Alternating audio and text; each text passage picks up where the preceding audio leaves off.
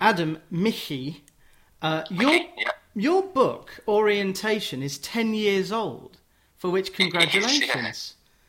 I can't quite believe it. It should be starting secondary school next year. Absolutely, time whizzes. I mean, there are kids now um, going to university who would have been in nappies when I started at Edinburgh fifteen years ago. There's nothing you can do about time. When you wrote this No. book, you weren't even married to the lovely Stacey, No. and now she is your wife. You're right. You're right. I wasn't even married. I think the season that uh, it covers, I hadn't even moved into my first house, like proper house. You know, we were still renting. But yeah, that's it's a long. That feels like a million years ago. Yeah, it also feels like you know last week. Honestly, it's it's crazy. Ten, ten very um, eventful years, not just for me, but interestingly for, for Spurs and also for Orient. It's probably, you know, having followed Orient for that period of time now, and, you know, when you talk to the fans, because obviously I follow a lot of the fans on, on Twitter, um, and understanding the history, this last 10 years has been tumultuous for multiple reasons and, and tragic reasons and all sorts of reasons. It's been a crazy 10 years. Um, and, and, and at the same time, what happened at Spurs has been unprecedented, you know, to be able to, at that point in time, cracking the Champions League for the first time.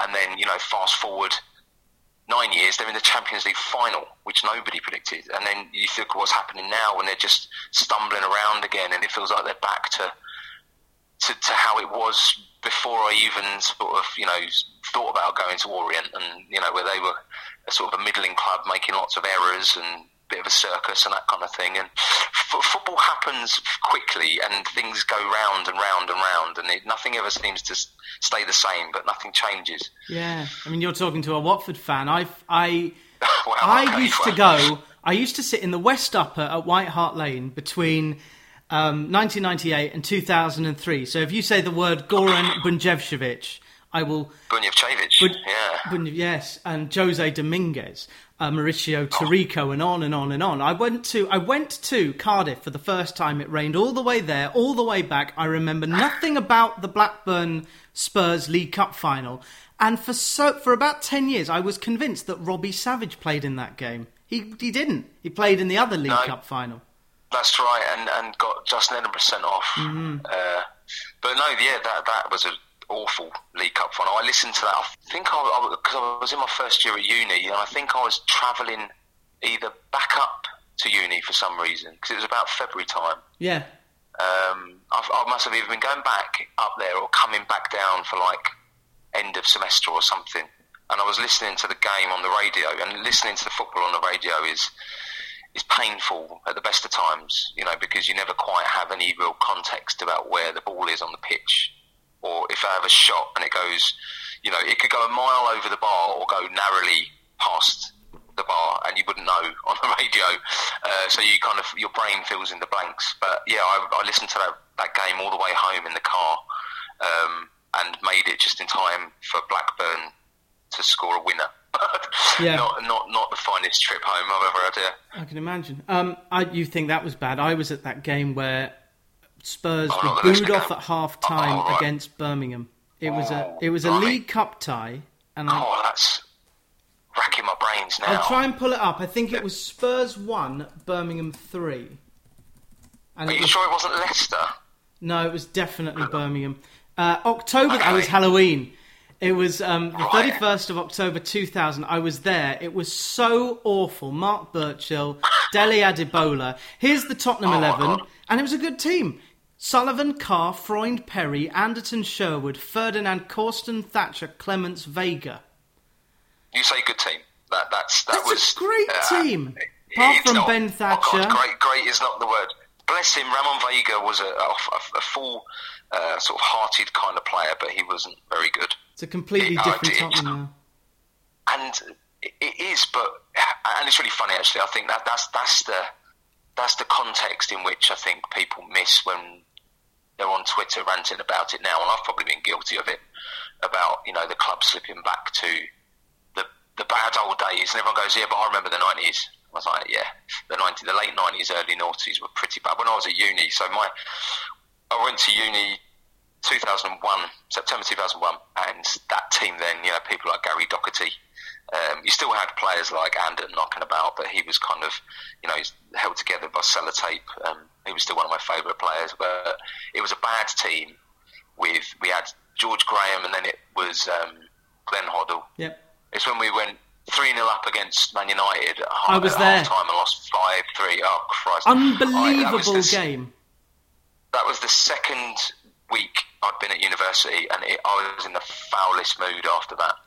And I think I actually remember the week before I- I'd moved in the week before, and I remember having the the radio on as I was kind of unpacking my stuff, and we got beat two one by Liverpool. that's that's how football works in my brain. Like there's moments in my life, and I'm always attaching a football game to it, or something that Spurs have done, or uh, or actually sort of in the last ten years what Orient might have done as well. So I have two two reference points. Yeah, it's that tremendous. was a terrible side. You know, at the same time, I was at university with a couple of the guys I ended up going to Orient with. So that's Murph and Jamie. I met Chaz up there as well, but he was a friend with Murph from school. I didn't know Chaz until I got to uni.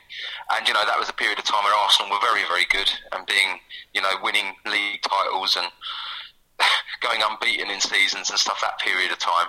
So having a terrible, terrible, terrible Spurs side and having a very, very good Arsenal side was, um, yeah, that was a painful period. My brother was at the Judas game. Uh, we shared a season Oh, really? ticket, so Dad would take Yeah. Rich to some and me to others. And yes, I heard about the balloons and uh, the the booing. The minute was it the minute of contempt where they were going to turn around yes, away from the pitch or something? God, I forgot about that. But yeah, that's right. No, my question was going to be: Who were Spurs and Orient playing when your child was born?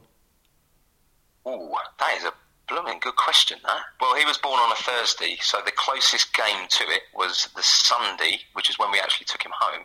Uh huh. And the very first game he has ever witnessed with his human eyes was Spurs beating Manchester City 2 0 at home. September, no, that had been October by then, so the start of October 2016. Oh wow! So So, yeah, I, I, I carried him over the threshold with a little Spurs baby grow on him because it was too big for him. So I just draped it over him. I carried him over the threshold, took him upstairs uh, into the house for the first time, sat him down on the, the sofa, turned on the TV, and it was Spurs Man City. And uh, Dele Alli scored. Um, I can't remember who got the other one. He might have got both actually, uh, or maybe it was Toby Alderweireld or someone. I can't remember. But No, I'll Dele have a Alli look at this. Scored and we won 2-0. Uh, this is uh, the 2nd of October 2016. And uh, yes, talking about good teams, Lloris, Walker, Alderweireld, Vertonghen, Rose, Sissoko, Wanyama, Eriksen, Dele Alli, Lamela, Son, coming off the bench, Janssen and Kudu and Eric Dier. When I think of 2016, 2017, that first 11 was probably by far and away the best of my lifetime. Um, when you think, yeah, you know, Lloris, Walker, Danny Rose, Jan Vertonghen and Alderweireld, that was our back 5 Mm-hmm. You know, Dier occasionally came back there, but he was largely a midfielder at the time. And then having people like Dembele and Wanyama, yeah, that was a serious team. And that, it didn't win anything I mean, well, I, I- I guess at the end of the day, you, you, you get what you deserve. Uh, The fact that they kind of lost their rag a little bit in certain periods of time, so towards the end of that season, drawing games that they should have won, like West Brom and things like that. When we weren't that far behind Chelsea, you know, we finished second that season, and we really weren't that far behind Chelsea. I think it ended up being about seven points the difference in the end. It wasn't much, and you end up going back through the results and going, God, if we'd have just turned that draw into a win, you know, and just uh, it, you could do it all day long with with football. But yeah, I- it felt like that was a, um, you know, if you were to compare Premier League teams, you think of Leeds back in 02, um, you know, teams that were really good but didn't win anything or Newcastle didn't quite make yeah, perfect example. So that's 25 years on from that Newcastle team, and people still laud them. And actually, I had a, I had a, um, a kind of WhatsApp uh, row with mates the other day saying, well, the Newcastle team are lauded, you know, for, for the way they played and coming so close and not winning. Will this, the Spurs team of 2016, 2017, will that be the same thing? And they always went, no, no, it won't be. And I was like, why? Why not? So was the team in 2003 and 4 when they had. Um, Shearer was the captain still, Bobby Robson was in charge. Uh, Yeah, a- Gary Speed was still Yes. there, wasn't he? Mm-hmm. Um, yeah, yeah, that was a cracking team. But it all started for you, Adam Michie, uh, in 1989. You were six. My first game was when I was eight. It was actually at Highbury. Uh, because next door we lived next to some Arsenal fans who had a box, and I re- it was Arsene Wenger's first month as Arsenal manager. Um, wow! I remember so 96. 96. I remember the clock, uh, and for some reason I remember David O'Leary. I think he was on the cover of the program. Um, Right. I think Wright and Dixon scored. Um, but I don't remember it being, as you said, your first game was intoxicating because of the senses. I think I remember the second-hand smoke, which is my big memory of the lane when I used to go. But yes, your first game was West Ham United nil, Queens Park Rangers nil, and it was Nil. 1989. Yeah. So it, the Hillsborough disaster was just about to happen, or It was about yeah. So it was. I think it was the 25th of February. Uh-huh. Um, I actually found the other day. My mum was um, going through some old stuff and getting me to clear a house out of all my old junk, and I found the program from that game, and it was the 25th of February.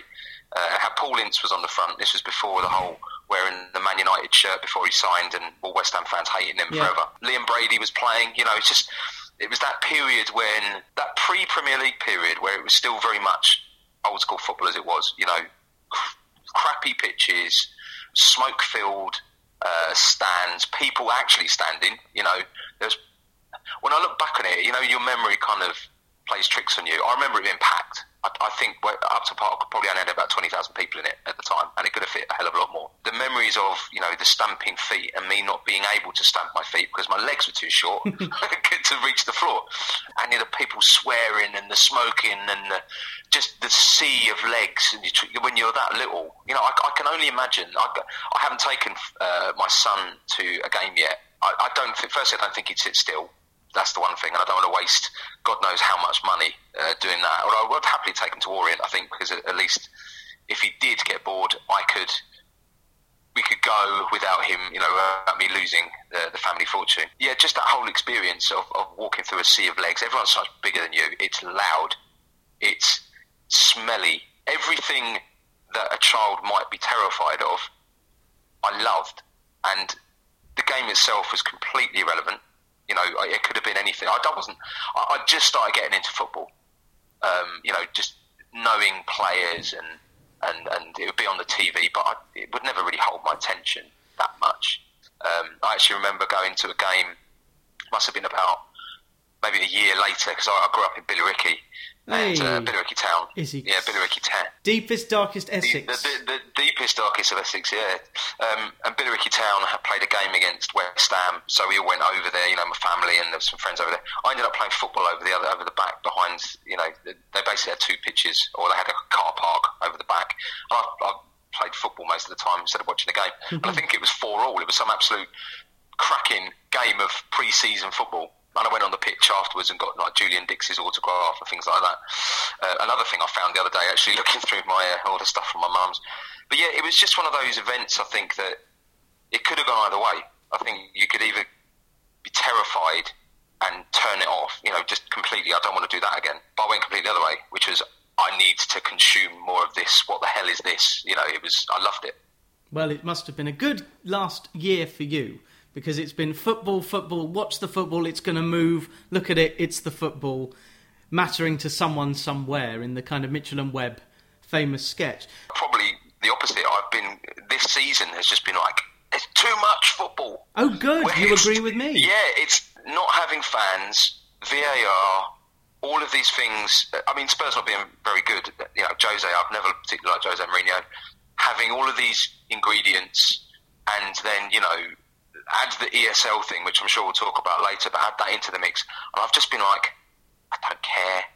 Like where I used to watch every game, whether it was Spurs or not. You know, it used to drive Stacey absolutely loopy. That you know, I'd, I'd want to watch his game. She's like, "Well, Spurs playing." No, so why do you want to watch it then? It's like because because football's on.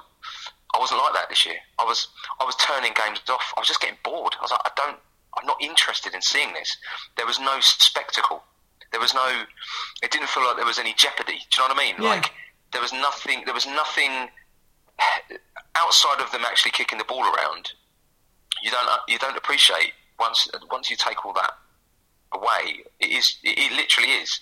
Twenty-two blokes kicking the ball around Yeah, very And well paid you- blokes. you just switch off. You're like, I don't care. I'll go and do something. I'll go and play with my son. I'll go and do some Lego or something. You know, exactly. Yeah, well, Lego. Um, Lego's more awesome than football. I spent the year oh, wow. learning um, what Watford fans were really like. I started uh, following football, following Watford through Twitter, and whenever someone would say, "Oh." What a brilliant save, or what a disastrous game! I would go, oh well, that's hyperbole. That's going over the top, and it got me in big trouble. So I stopped doing it in the end. Um, oh, but yeah it got to a point where I thought, I don't want to support this club. And I was actively, this is horrible, but I was actively rooting for whoever were playing against Watford so that these cretins would have just a bad, have a tantrum, which is not healthy in any way. You, you, I started to see a bit of that at the end of the Jose. He was like, I want Jose to lose so he gets sacked and we get our Tottenham back. And I was just like, okay, I'm, I've never wanted Spurs to lose ever. Mm. it doesn't matter. You could put, you know, Satan himself in charge of Spurs, and I'd probably still, you know, quite happily support them. Uh, although I'd be a bit like, oh, he's wearing red, you know, red and Arsenal, yeah. like yeah, maybe stick him in blue. Um, but you you wrote this book ten years ago, Orientation, and in the introduction, which is brilliant, you say that football is a group activity, and that's probably what I discovered in the last year. It is the fact that there are communities in America and Europe and Asia there are kids in, is it Hong Kong or Thailand? There, there, there are people who watch Watford who tune in. And that's the impressive thing. I mean, it's great that Watford have gone up, whoop de doo, 150 million quid, and we're favourites for relegation. the manager won't last five minutes. Uh, but he's got a new deal so that he can at least get a nice payoff. But yeah, football is a group activity. It is walking down. I presume you've been to the Vic. I never have. No, You're right. I haven't. It's one of the clubs that I've there's been a handful of London, and I include, I include Watford as a London club, even though I know it's Hertfordshire, but it's it, close enough. Mm-hmm.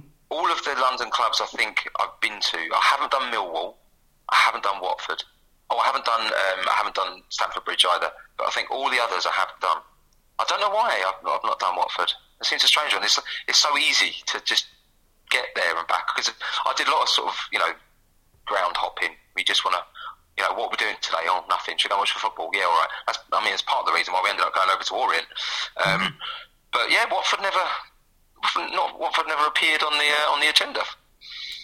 I have I been to a Watford Spurs game. I've been to Watford Man U, Watford Chelsea, um, and then I have been to Stamford Bridge, the Lane, not the new one with the the beer that comes out automatically. Uh, the, the, magic, yeah, the, the, that's yeah. that's the best thing that I think the owners have been able to do uh, in the last posh, few years is, the, is magic, the magic beer cup. I actually went to um, Spurs Watford. We drew one all, and Dele Alli really yeah, should have been came off his hand. Came off his hand. Yeah. everyone knows. Yeah, because we, we, were all in. Everyone in the ground was kind of going, "Huh?" like, it said VAR. We're like, "Oh, here we go. He'll rule this out." And then we all saw it and went, "Yep, he'll rule that out." And they went, "Yep, goal." Like, what? We did. We deserve nothing from that game. I think Decore, Doucouré absolutely tore us to bits. Yeah. You can tell. And this is what happens. It's like when Luka Modric goes to Real Madrid. You know they're too good. Ismaila Sarr should not be at Watford. Uh, we are the club of crocked England internationals. Cleverley, Hughes, Chalobah, oh, yeah. Foster, Welbeck, Welbeck who was there for 10 minutes, who um, is now at Brighton. And... Actually, he got injured that game against Spurs.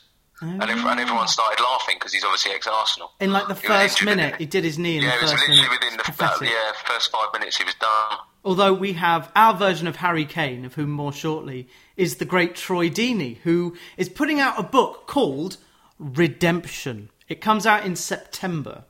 Uh, and this is a guy, we know Troy, Dor- Troy Dorey's story. We know Troy Deeney, I'm keeping that in. Troy Dorey. Troy is, is our legend. Um, he is the face of the club. He's friends with Elton, he's friends with AJ. What is your view on Troy Deeney, comma, father of three? Is he really? Oh, yeah. Well, he's not gone grey. He's not gone grey. That's my opinion. He has. He's got three kids, and he hasn't gone grey. Oh, he, he so has access to, to, very good uh, hair transplants. I'm sure he, does. My my opinion of Troy D, uh, Troy Deeney is actually quite high. I rate him as a footballer. Uh, he is an absolute nuisance. That, that, I think that's a f- football phrase that people mm-hmm. bandy about. He is a nuisance, and he scores some very good goals, and he scores some very important goals. But the, the one that leaps to mind was that one against Leicester when there was that mad 30 seconds when Knockaert misses down one end and you're at the other end, and I think he scored, and you got promoted. Oh, um, we didn't. We went to the playoff final. Oh, you went to the playoff final. That's right. That's right. You went to the playoff final. But what a game anyway. Do you know what I like about him? It's not actually his football. When he goes on, does his punditry, he doesn't toe any lines. You know, you know, you listen to some commentators and you think they're pushing something here. There's there's there's a, a, a story that they're going for, an angle that they're pushing. Never feel that with Troy Deeney. He always calls it as it is, and I really like that about him. He's a very good pundit. Um, it'd be good brilliant. to see a bit more of him. I hope so. He's it's actually his birthday as um, in a couple of weeks as we speak. Troy Deeney and, and I, if we'd have both grown up in either Watford or Chelmsley Wood, we'd have been at the same school year. The, right. the most amazing one of those, and you can have a go at this yourself Lineker and Maradona. If Maradona had been born in Leicester, they would have been in the same school year. That is one of the most oh, incredible right. things. And uh, I'm going on about Maradona because there's a book that's coming out around the time this interview is published. Uh, Guillem Balagué, who's already written about Messi, Ronaldo, Guardiola, worked with Pochettino on that book, Brave New World. Uh, the biography of Maradona is going to be the book of this summer. It's out in hardback, so probably paperback next year. But we're going to hear a lot of Guillaume. Yeah, what, what, a, what a player! What but, a player! Yeah. yeah. I, would do. I would do if, if you've done your your um, your comparison with Troy Deeney. My direct comparison is uh, Rafael van der Vaart is born exactly one day after me. Oh, exactly wow. one day. So, so we, we so all of the uh, all of the footballing talent that was being dished out at that particular point of the universe missed its mark and went all the way over to Holland and missed me. Uh, it could have been so different. Yes, but can you play darts? Uh, I, I, can play. Yeah, there we go. Uh, well, Van, in the same way that Rafael van der Vaart now plays darts, I'm sure you know. Does he? Well, that's that. That's a good point, actually. Yeah. Well, he's got the name for it because yeah. was already a Van der Vaart, so he's just added to the Van der Vaarts. yeah, that's yeah. I, he would probably thrash me in darts, be, as as he would in football and probably most sports. Let's try and make it happen. Uh, my dad has a link with Robin van Persie. I'll tell you this. I don't think I've told this story. Mum and dad split up 2005. Dad rented a place in North London. And when he turned on the TV, he found some adult channels in the Dutch language. And it turned out that it had been Van Persie's flat when he moved oh, to London. Robin, Robin, Robin, dirty boy. Yes, indeed. Although pornography is very less frowned upon in Holland, they're a very liberal country. They lest, are. They we are. forget. Um, so we'll we'll what, look at what, what, was his, what was his uh, what was his penchant, Johnny? What was his penchant? no comment, just in case he's listening. well done. Nicely, Actually, I'll tell you. I'll tell you another story, which I can't repeat because Mum said, "Please don't tell people." Mum worked at a language school, and she got a message from someone saying, "There's this football coach who needs a bit of guidance because his English isn't great." And I went, "Was it Mark Marvat by any chance?" And Mum turned down Mark Marvat. There, there is another story involving my dad and a famous footballer. He is also Dutch. Um, when this particular player was playing in southwest London, he was a bit of a golfer. So he went and interviewed with my dad, who was the captain of the golf club.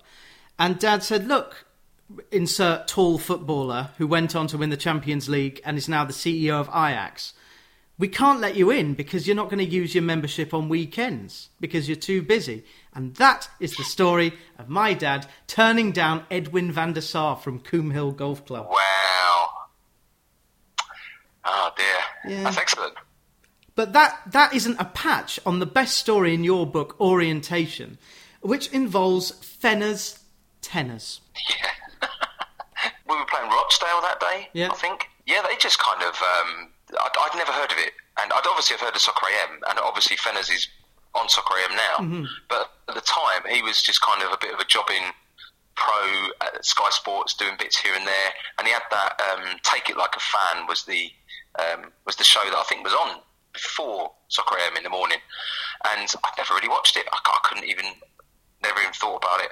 And so Sky, um, sort of a, a, runner, I think, with a clipboard mm-hmm. came outside the um, the supporters club before the game, and we all stood there with a group of mates. And there was more mates than usual that day because I think they did some kind of mates for a fiver deal that they often do over Orient, which is great for packing out the stands. And yeah, they just came up to us and um, they, they, said, "Oh, would anyone fancy like doing a, a football quiz on TV?" And my mate just kind of stuck a finger in my chest and went, "He'll do it," because um, I do like a quiz and I, I fancy myself as a football trivia kind of guy. So um, yeah, agreed to do it, and then that meant that I was nervous for the rest of the game. Yeah, then when I did it, went onto the pitch, and Fenners was there, and the, the abiding memory, well, two abiding memories. One is him asking whether I'd heard of it before the, the game, and I said, no, I'm, I'm sorry. And he kind of turned away and to himself kind of went, does nobody watch this show? I kind of felt, I felt really sorry for him because I thought, yeah, surely people watch this show. But anyway, um, and then the second thing that I remember about it is the fact that they asked a question. So they, they basically was just a quick fire, you know, bang, bang, bang, answer as many as you can. Every time you get one right, you get 10 quid. Um, and he asked a question. Um, I think I got it wrong, or I passed, or whatever it was. Um, and finished, job done. And then my mate piped up because two of my mates were watching, and he just said, um, "Oh, you do realise?" And he basically pulled him up about a question. It was something about Brian Robson and who he managed. I think it was. I, I can tell you because I've, I've, just read it. It was who does Peter yeah. Reid manage now? Past Thailand. Excuse me, Thailand. I think you'll find that it's Brian Robson who manages Thailand. That's it. Yeah, that's it. So, and Fenner's face kind of fell, and he kind of dropped to his haunches, and he was kind of pensively sort of bouncing up and down on his on his heels. I, I, I even offered. I even said, "Look, just can you not just cut it out and or, or, say it to me again, and I'll get all the right questions." And I was, he said, "No, no, it's not. It's not real." And I really respected him for that. I was thinking you could easily kind of fudge it, but he said, "No, it's just it's not genuine. Then it's not genuine." Um, I said, "Okay, fine. You know, whatever, whatever it is." Um, but yeah, they somehow, and I'd, I'd love to know how they did it. But when I actually saw the footage, because basically it ended up being who's going to be on TV, me or my mate who they drafted in as a uh, like a surrogate to, to fill the slot, and um, it was will I be on TV or will this you know my mate be on TV, and it was me, and they somehow managed to stitch this thing together. I, I couldn't, I was there and I, I couldn't see how they'd edited it out, but they did it. It was a brilliant job. And then obviously that climaxed with the fact that I uh, refused to do the uh, the double or quits question because I was going away that weekend and I wanted the money. I didn't want to risk it. so they uh, they flashed up a, a, picture of a milk bottle on the screen. Um, nice bit of subliminal editing that yeah. they did there. And uh, someone said, "Hey, weren't you the bloke on what was it? Yeah, uh, yeah, yeah. I, I was away at Norwich in the FA Cup, and a guy kind of scary looking guy kind of accosted me in the bogs I was thinking, oh God, what's going on here? so, oh, you're, you're, that, you're that bloke, you're that bloke who got a, who didn't do the double or quits question. It's like, oh Christ. thanks, mate. Yeah, thanks for bringing that one up. Nobody remembers the glory, only Correct. the disappointment. I, I, I should have said, I won a hundred quid. Come on. Give him a fiver. I'm made um, Adam Michie, the author of Orientation. I haven't told you that it's available for £1.99, although I got it as part of my Kindle Unlimited subscription. Ah, perfect. Uh, they don't pay tax, but they're very good at offering ebooks. But your book, it, it, exists in a physical form as well. It does. I think you could probably get hold of it somewhere. But um, yeah, the print the print sort of run ended ages ago. I I ended up actually giving the last of the print versions I had to the club to sell in their shop to try and because it was just after Justin Edinburgh passed away, uh, and I thought, well, what tiny thing could I possibly do? So I just donated these books to um, to Orient to sell in the shop, and I said, whatever you get, just keep it and put it towards the, um, the JE3 Foundation. Um, so you know, there was maybe about a dozen books or so, so I might have got hundred quid or so, hopefully, mm-hmm. if they're still there or not. But yeah, so it is only in digital format now, unless you do happen to come across a copy of it somewhere. I keep my going into charity shops. My mum found it in my mum found it in Billericay Library. Oh, I was blown away. That, that, really made my day. She said, "Yes, she said, yeah, I found your book in Billericay Library." And my um, my great aunt, she's no longer with us, but she, bless her, she, lived, she used to live up in Barking, and she ordered it into her local Barking library so she could um, so she could hire it out and read it. It is a fantastic book, and I'm very glad that it's uh, celebrating its 10th anniversary. Uh, I will print it out on demand and stick it on the shelves because there are not many books written about Leyton Orient. Barry Hearn has not put out an autobiography. I have just checked on Amazon, and if he has, it's been pulped. Uh, but the shelves of the football library are bursting with programs and fanzines. There is a fanzine for Orient, isn't it called Orienteer? Yeah, the Orienteer. There's two. There's um, Pandemonium as well. Is the other one? Pandemonium and the Orienteer. Yeah, they're the two kind of main ones. And did they both cover your book when it came out? The the Orienteer definitely did. I think they both did actually. Yeah, I think they both did. Swell. Um, but I'm more interested in your wife, the mother of your child, because if she gets a job At the 2010 X Factor. Yeah, Cardle, yeah, One Direction, uh, that chap, uh, what was the chap with the ponytail and the moustache? Really big guy. Uh, Wagner. Wagner! Wagner, Wagner, yeah, he was there. Yeah, she, she absolutely loved it. She loved it. Yeah, so she was she was there at the birth of One Direction. That's her claim to fame. My yeah, my One Direction story is I'm in Heathrow Terminal Five. Mum goes, look over there, and it's three of the haircuts from One Direction, unmolested. no one's anywhere near them. Obviously, Zayn and Harry have gone to get some food, leaving the other three there. And I looked at them, and if I'd be able to go back into the past, A, I'd get a, a picture, and B, I'd say, this is the last time you will be able to do this ever. So enjoy it. Because they were flying over to work on the album. Uh, but they came across really well. Obviously, five versions of Justin Bieber. Pertinently for you, it meant that she was working in Wembley every weekend. That's correct. And yeah, you were Wembley Arena. Yeah, and you were gallivanting around the country watching such games as Plymouth.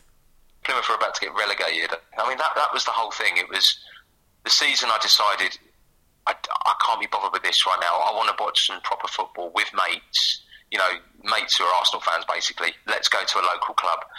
So my choice was either keep my Spurs membership for no reason on the off chance I might do something with it, or just get rid of it and just go to Orient. So I decided to go to Orient, and it was the season, obviously, that they got to the Champions League. So I didn't go to a single Champions League game that season, and I didn't even have in my flat at the time. I didn't even have. Um, I think it was on Sky or something or BT or it was on something, and I didn't have it, so I didn't see a lot of the games. I had to follow a lot of the games like on my phone or the internet or something, a dodgy stream somewhere or other. So yeah, a lot of the games I didn't see. Uh, AC Milan I definitely saw in a pub.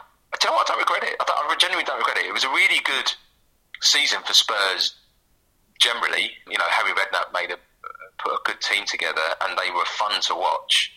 But it wasn't, and it goes to your point earlier that you know that, I put into the book around enjoying football with mates if I had a group of Spurs mates, I could, I'd have done that with them, no problem at all. I just I would have done it, um, but I didn't.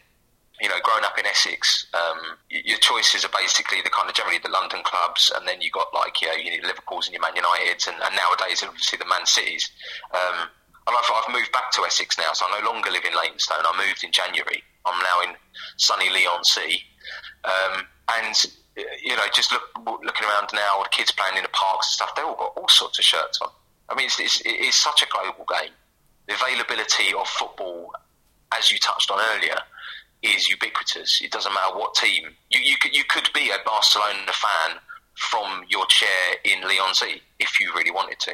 But when you grow up in sort of Essex in the 80s and 90s, it's the London teams, and maybe West Ham is, is probably the one you would become. And Leigh-on-Sea around here is very West Ham. So there's probably a large community of West Ham fans here that you probably would, could get to know, go up to the games and all that. But I never had that. I never had any of that at all. And my best mates back in when I was a kid were, were, were Spurs fans, and I was like, oh, that's what I want. I want to be able to. I was looking ahead and going, oh, I want to go to football with my mates. Um, I love my granddad to bits, and but you know, it's going to football with your granddad. You know, you can't do that forever. Um, and it's not exactly street cred you know, if it was maybe going with my granddad, my dad, you know, that kind mm. of family line thing, that may be different. But it wasn't. It was just me and my granddad, and I just, I just wanted to be my mates, really. Indeed, um, and this was so. Yeah, having ha- having that availability of a local club in Leyton Orient, we could just uni- unite behind one team, which you can't do if you're an Arsenal Spurs fan. You have to pick something else, and if you want regular football, that's what you got to do. Um, so no, I, I don't regret it at all.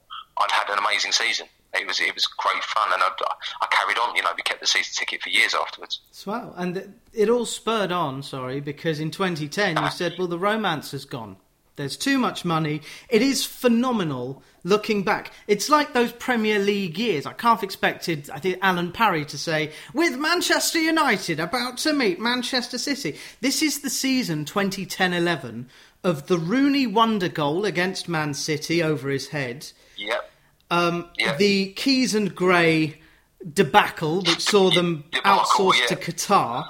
And then, of course, in January, the Andy Carroll Fernando Torres deal. Oh, God, yeah. 10 years. 32 million. Wow, yeah. Crazy. That, that's, is that 10 years ago? Wow. Afraid so. Can't do anything about that's, it. That, that's bonkers. In, and how much did the season ticket cost? Was it A, 200, B, 300, or four, £1,200 like a Spurs season ticket would cost?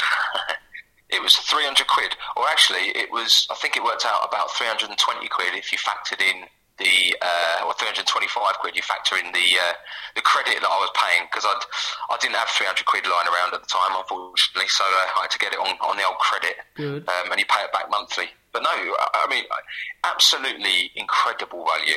You know, you get, what, 23 games, and then if you wanted to go to any of the other cup games, you know, you it's maybe tenner. like 15 quid. Do you know what I mean? Tenner. Yeah, it's nothing. Um, and it's, do you know what? Even now, I don't think it's probably much more than 380 or 400 quid to get a season ticket over there. I'd recommend it to anybody. That's the thing with London.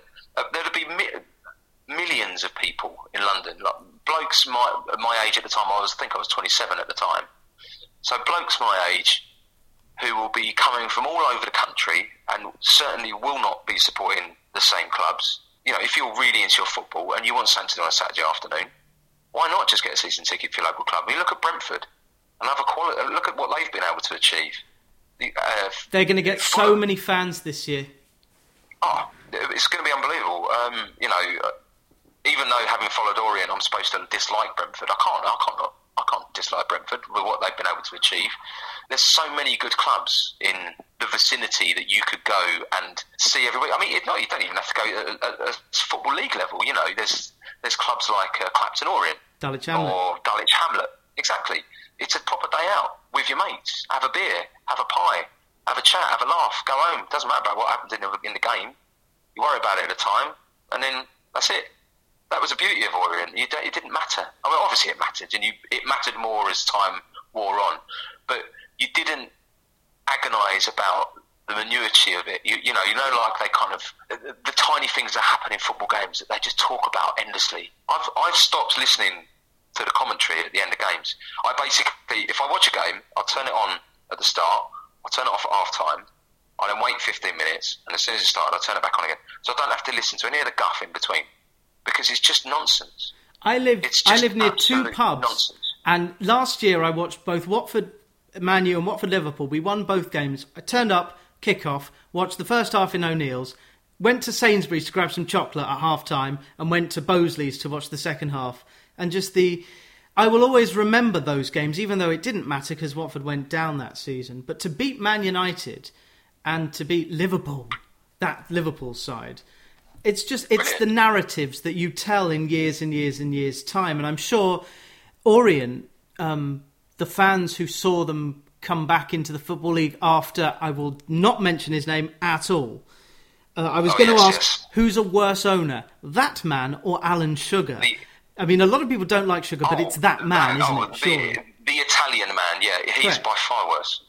Awful, awful, awful. At least Alan Sugar, to his to his credit, he did save the club and he brought in Jurgen Klinsmann twice. yeah I don't particularly like Alan Sugar and the way that this whole idea of what was it, a Carlos Kickaball, where he basically held the club back. The amount of players is probably apocryphal, I think, with a lot of the stories, but the amount of players, you know, we could have signed, but he didn't want. Yeah, Bergkamp. Oh, so th- this is probably controversial coming from a Spurs fan, but I Bergkamp remains one of my favourite players, like of all time, because he was majestic. I hate that he plays for Arsenal, but I'm not so blinkered as to not recognise that he was absolutely unbelievable. I'm starting to warm a bit more to Thierry Henry now. Obviously, despised him at the time. I don't think I'd ever say, "Oh, he was my favourite ever." But what a footballer! very he good was. at his job Um, yeah yeah, and the other guy is Ian Wright. Like, he, I think it's his punditry. He just he's a very likable guy. Again, hated him at the time because yeah, and he was just score against as well. Same with um, uh, Henry. Sometimes you just got to go. Yeah, I'll probably draw the line elsewhere though. by sticking with Spurs, you have seen the Pochettino team, and we're speaking on the day that Paulo Fonseca is effectively being brought in in a swap deal because Mourinho's taken his job at Roma. You've got this new sporting director, and we all Yeah. remember Franco Baldini and Franco. It was Frank Arnesen, wasn't it, at Spurs for a bit? Frank Arnesen, Jeff, we had Comolli as well, Yeah, and David. Pleat. Yeah, um, And David Pleat, It's it's funny, yeah. So honestly, to be fair, Comolli brought in a lot of what turned out to be decent players. Arnesen brought in a few decent players. Yeah, it, it's never really worked out that well having a director of football, and I don't know whether it's because it's just Levy is, still wants to be involved in some way or other, where he doesn't give them the the, the kind of the length of rope that they need. But apparently, I think Paratici is coming in as CEO of Sporting something or other. Right, and it's slightly more power. I know it's probably Sounds just very um, corporate. Yeah, it does. Um, but if it means that you can draw a line between Levy's involvement of what's happening on the pitch and the business side of things, which undoubtedly he's very good at, he, he has taken a very middling, average football team, turned them into the eighth richest, ninth richest club in the world, created a billion pound stadium uh, with one of the most valuable brands in the world. Let's put all that to one side. Nobody, no fan actually cares about that. We want to win stuff. So, yes, great job. Well done, Daniel. Fantastic stuff. Now let's concentrate on the football. If bringing Paratici in is that step to concentrate on the football, great. I'm unconvinced by Fonseca, but I will obviously give him a go. I can't criticise the guy. He's never taken a had a, been in charge of a game yet, so I'm not going to be so harsh as to say he's rubbish before he's even set foot at the club. Um, but it's uninspiring and underwhelming. But I said exactly the same thing when Mauricio Pochettino came on board. I said exactly the same thing. I said I was underwhelmed. Um, and I think at the time we were going for Louis Van Gaal, and I remember thinking, oh, we missed out on that Van Gaal. And then he went, ended up going to Man United and being a bit, yeah. Um, and Pochettino was Pochettino. So who knows? I mean, I was unin- a bit, maybe more enthused when Harry Redknapp came on board, but not particularly inspired. But look what happened when he came on board. And then I was really excited when we got Jacques Santini in after that, I think was it 2004. Yeah, he won the World Cup. Euro- European Championships, on the back of the European Championships, I think. Oh, it was Le Maire who won the, 2000. Oh, Jacquet. Jacquet Yeah, won the World two- Cup. Santini won the Yes, World Cup. Yeah. Jacquet, yeah, that's right. Yeah. But yeah, so it was off the back of, you know, having some success with France, and I was really excited about it. And he was there for five minutes, and then Martin Jol came in. And so the three, my three favourite, I suppose if I put Terry Venables aside, because that was kind of probably slightly too early for me in a way.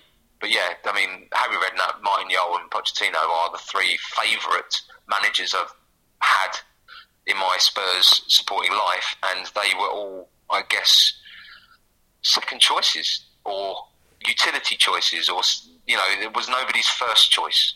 So maybe that's what maybe Fonseca coming in is, is, is the same kind of vibe where he he's not Conte, he's not Poch coming back, he's not uh, Ten Hag or someone like that. Maybe he just does it his own way. The- I think the worst thing about it is we know that he's got to do it all on a shoestring. Yes, apparently he's been told he can't sign any players unless, of course, Kane goes for 100 and 100 I and don't 100 understand 100. the, the, the great line that Levy trotted out. I think it might have been in his um, program notes towards the end of last season. Was how COVID had hit every club so hard, and you won't see much business in the market. And then you see today that Aston Villa have signed Buendia for a record fee, and you're like, well, hang on, people are doing business. I thought we weren't doing business. But that's TV So, money. They're, they're spending the TV money. where's our TV money? it's the same TV money. We- We've got Euro- Europa League money as well. You know, we got all the way to the cup final for the League Cup. Yes. Where's that money? Uh, Uh, I, I can know, tell you where it's- gone. It's gone to George Mendes's top clients. Res- uh, Yep. redundancy fee.